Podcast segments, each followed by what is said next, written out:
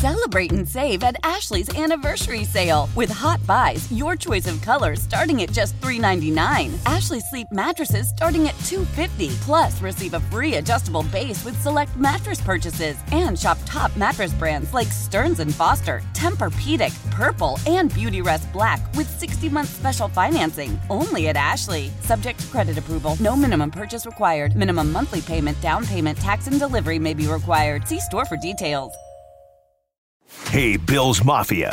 We know there's only one topic every day all Bills all the time. And now Matt Bove and Sal Capaccio are going really deep, talking Bills all year long because it's always game day in Buffalo. Welcome back, everybody, to another week, another episode of It's Always Game Day in Buffalo. Matt Bove, joined by Sal Capaccio. So, Sal, now one in one. I think the vibes this week a lot different than they were at this time last week. You know, seven days ago, the sky, were, sky was falling.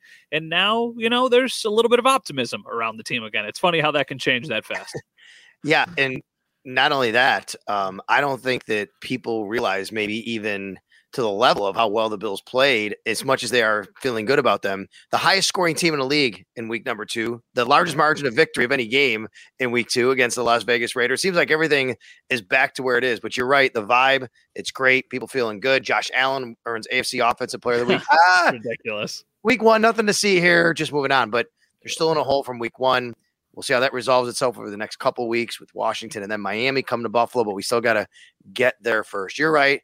I feel it from the fans. Still have fans a little bit apprehensive after that week one performance, but I think week two really kind of made people feel a whole heck of a lot better.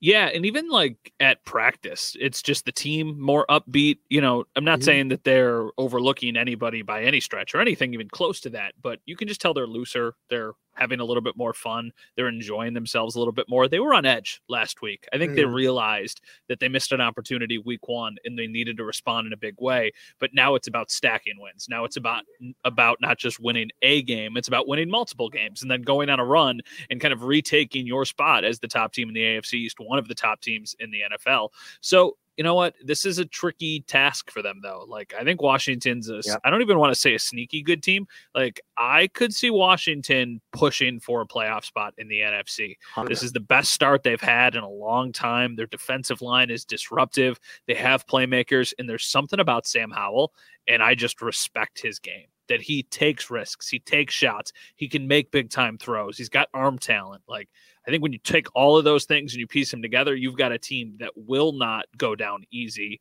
And this is going to be a really tough matchup for the Bills. Did you see the throw he made to Terry McLaurin, the one that's been Stupid. going viral from the from the, the back angle? Amazing. Stupid. Great, great throw. That's Josh Allen level stuff. It really is. It's a um, Josh um, Allen really arm. Yeah, and and he fitted in a tight window, post pattern there. They have a lot of talent on offense, no doubt about it. Um, if there's one thing about him that I've got from some people in Washington, and you're, I know that you spoke with one of them. We're going to have here in a little while. Sometimes he might tend to hold on to the ball a little bit too long, but that's because yeah. he's trying to make a play. Yeah, and he does make a play oftentimes, right? So yeah. you know that that that's where that comes from. But you're right. I think the poise he's shown. I give Ron Rivera credit. I mean, last year everybody's like, "You're sticking with Sam Howell uh, this offseason. You're sticking with Sam Howell." Yep, they're mm-hmm. sticking with Sam Howell, and he's rewarding them right now.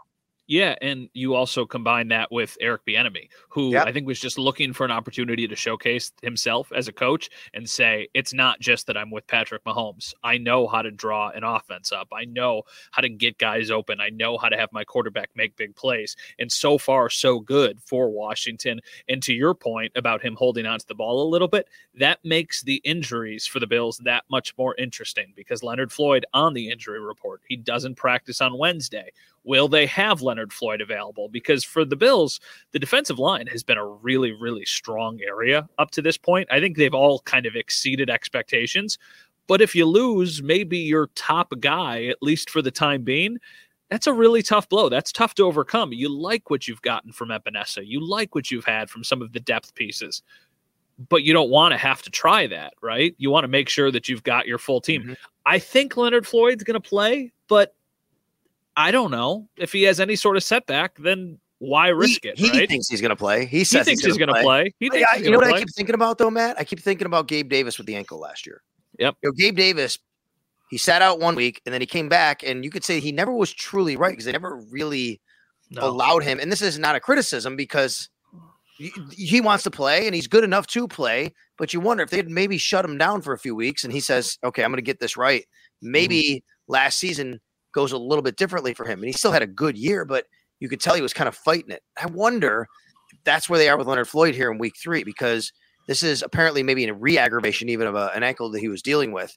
And you wonder, okay, is he going to go out there and play? And if he does, how compromised is he? Does he have a chance to, you know, uh, re injure it? And can he really get fully healthy? So I wonder. And what's interesting is if he doesn't play, the guy that would be active would be Kingsley Jonathan. Yeah. Kingsley Jonathan would be the extra defensive end because he's on the roster. Kingsley Jonathan's the guy who last week Spencer Brown credited with giving him the best scout team look he's ever had, pretending to be Maxx Crosby, which is super interesting. So my thought was, well, get Kingsley Jonathan on the field then if he's doing that. Well, unfortunately, it could come at the expense of Leonard Floyd's injury. I don't know. We'll see. They could also elect just to say we're gonna take it easy on Leonard for a week and then let this thing heal up a little bit and have him ready to play the Miami Dolphins. You're right, and that's probably the smart thing to do, but it is a bit concerning because, yep. like I said, I think Washington's tough. I think you Me need too. your full team to go out there. You could go into Washington and get a win with, uh, you know, banged up Bills roster, but you don't want to try that. You don't want to tempt your fate and potentially fall to one and two, staring Miami in the face next week. One of the teams that I think has really impressed a lot of people and potentially just be trying to play catch up for the entire season. So it's going to be interesting what they do. The optimistic sign of this is that one, he thinks he's going to play, and two, there have been so many good, impressive performances from the defensive line this year that I think you do trust Greg Rousseau, you trust Ed Oliver, you trust Daquan Jones, Jordan Phillips. He was out today with an illness, but it did not seem like it was going to be anything that stretches further into the week. So you have playmakers on the line if he is out. You just, you know, hope that he's not out if you're a Bills fan. Yeah, and if um, Micah, Micah Hyde can't go, I think that would mean Damar Hamlin would be up for the first time yeah. this year. Now, the good news on Micah is he, as you pointed out on the last podcast, he did podium after the game, which is generally a sign that it's not too mm-hmm. concerning. And then he was actually out on the practice field, kind of walking around and doing some things. If it was really bad, you generally wouldn't have that with a hamstring. So mm-hmm. I'm a, I'm encouraged, but at the same time, you're talking about a 33 year old safety here mm-hmm. and 32 year old safety and you know you want to make sure that he's good for the long haul. And if that were the case, then Damar Hamlin would be the guy that would have to go out there. And look, this is a Washington team with Brian Robinson and Antonio Gibson in the backfield, but mm-hmm. Terry McLaurin, uh, Jahan Dotson, yeah, and I mean Curtis Samuel. These guys, they they they have a good group of pass catchers. And Logan Thomas, who who's in concussion protocol though, you you know the Logan Thomas, we all love him from in Buffalo, you know, and uh, the story, his personal story, and things like that. And he's done a really good job.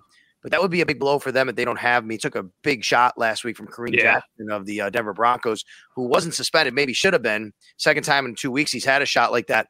Um, but that's something that they're dealing with. But with him, that would even change the dynamic even more with the pass catchers they have. I, I think I'm willing to say this is the best group of skill position players they've played this season. Is that a stretch, right? I mean, you think about the Jets, and you had Breece Hall coming off of an injury, and Garrett Wilson is, you know, one. He's really good. But after that, I don't think you were overly concerned about Allen Lazard, about Randall Cobb, or about right. Dalvin Cook. Then you go to last week, Davante Adams once again, awesome. But after that, Hunter Renfrow had one catch in the fourth quarter. Jakobi Meyers missed the game because of a concussion. Josh Jacobs, I know he was the rushing champ, but the week before he averaged two and a half yards a carry, and then you held him to negative yards in the entire game. I think when you look at the group in totality, this will be the most skill the Bills have gone up against because of McLaurin, of Dotson, of Gibson, especially in screen passes. I think he burned them for a deep one years ago when they came here to Buffalo in like week three. He had like an 80 yard touchdown or something. Brian Robinson has been playing really well. Like you said, Curtis Samuel, they've got speed and speed is something that concerns me with a Bill secondary that's getting a little bit older, and somebody who's like Sam Howell, who's a playmaker. I, I think that they should be able to hold up, but a lot of it falls on the defensive line. They they got to get there, and also Terrel Bernard was limited, right? What do you do if yeah. he can't go or if he has a setback? Yeah, if he has a setback, I mean, limited on Wednesday is generally an encouraging sign that he'll play. And look, I mean, yeah, the Bills are still relatively healthy. I mean, they have Von Miller on oh, pup, very but, healthy. But, but take healthy. a look at the around the league. I mean, there's injuries everywhere. Running backs are dropping everywhere. There's injuries.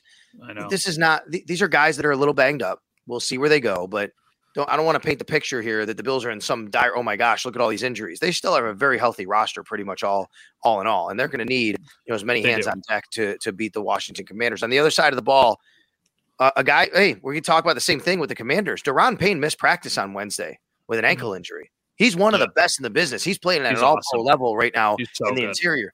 And this game, to me, is going to come down to the Bills' ability or inability to control that Washington defensive line, which has first round picks all over the place, and they're playing out of their mind right now with Mhm. Chase Young and Montez Sweat on the corner, and then Allen and Daron Payne in the center. I mean, I just think this is going to be a really, really tough task.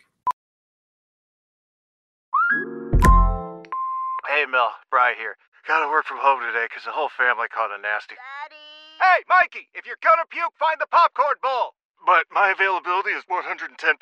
Coincidentally, so is my fever. Kidding. Mel, I'm so cold but hot. Uh, but I'm gonna get you that budget just as soon as. What? Mikey, popcorn bowl! Press 1 to use Instacart and get your family sick day essentials delivered in as fast as 30 minutes. Press 2 to keep working. Do not press 2. Just use Instacart, Brian. It is. And this goes back to the Jets game and how the Bills handled the pass rush from the Jets and the mistakes that it forced Josh Allen into making. Can you make sure that you do not make those mistakes? Because besides the defensive line, there are opportunities against this defense. It's not to say that they're slouches, but look what Denver did to them last week. Mhm. You can put up points. If Denver can put up points, you better be able to put up points. So, yeah, a lot of this is going to fall on their interior offensive line. O'Cyrus Torrence just continues to get thrown into the fire here. I think they've liked what they've gotten from McGovern and Mitch Morse is, you know, just Mr. Consistent in the middle there. It, it, it is a tough matchup. I mean, it's a road game in the NFL against a team that was 500 last year, that's 2 0 to start the season. Obviously, there's a ton of excitement around that team, not just from the football side of things, but also from the new ownership side of things. Commanders fans are fired up, and I think the Bills are going into a pretty hostile environment. Not one that they can't handle, right? I mean, they started the season on 9 11 against the Jets on Monday Night Football. Like, they've played in some big time environments. This won't be anything like that. But, you know, it, it just makes a tough matchup a little bit a little bit more tough.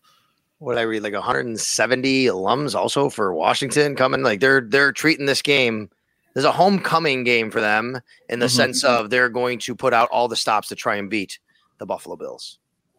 And to talk more about the matchup, we actually chatted with Craig Hoffman. He's from the Take Command podcast. So, for more on what you need to know getting ready for this matchup on the other sideline, we'll hear from him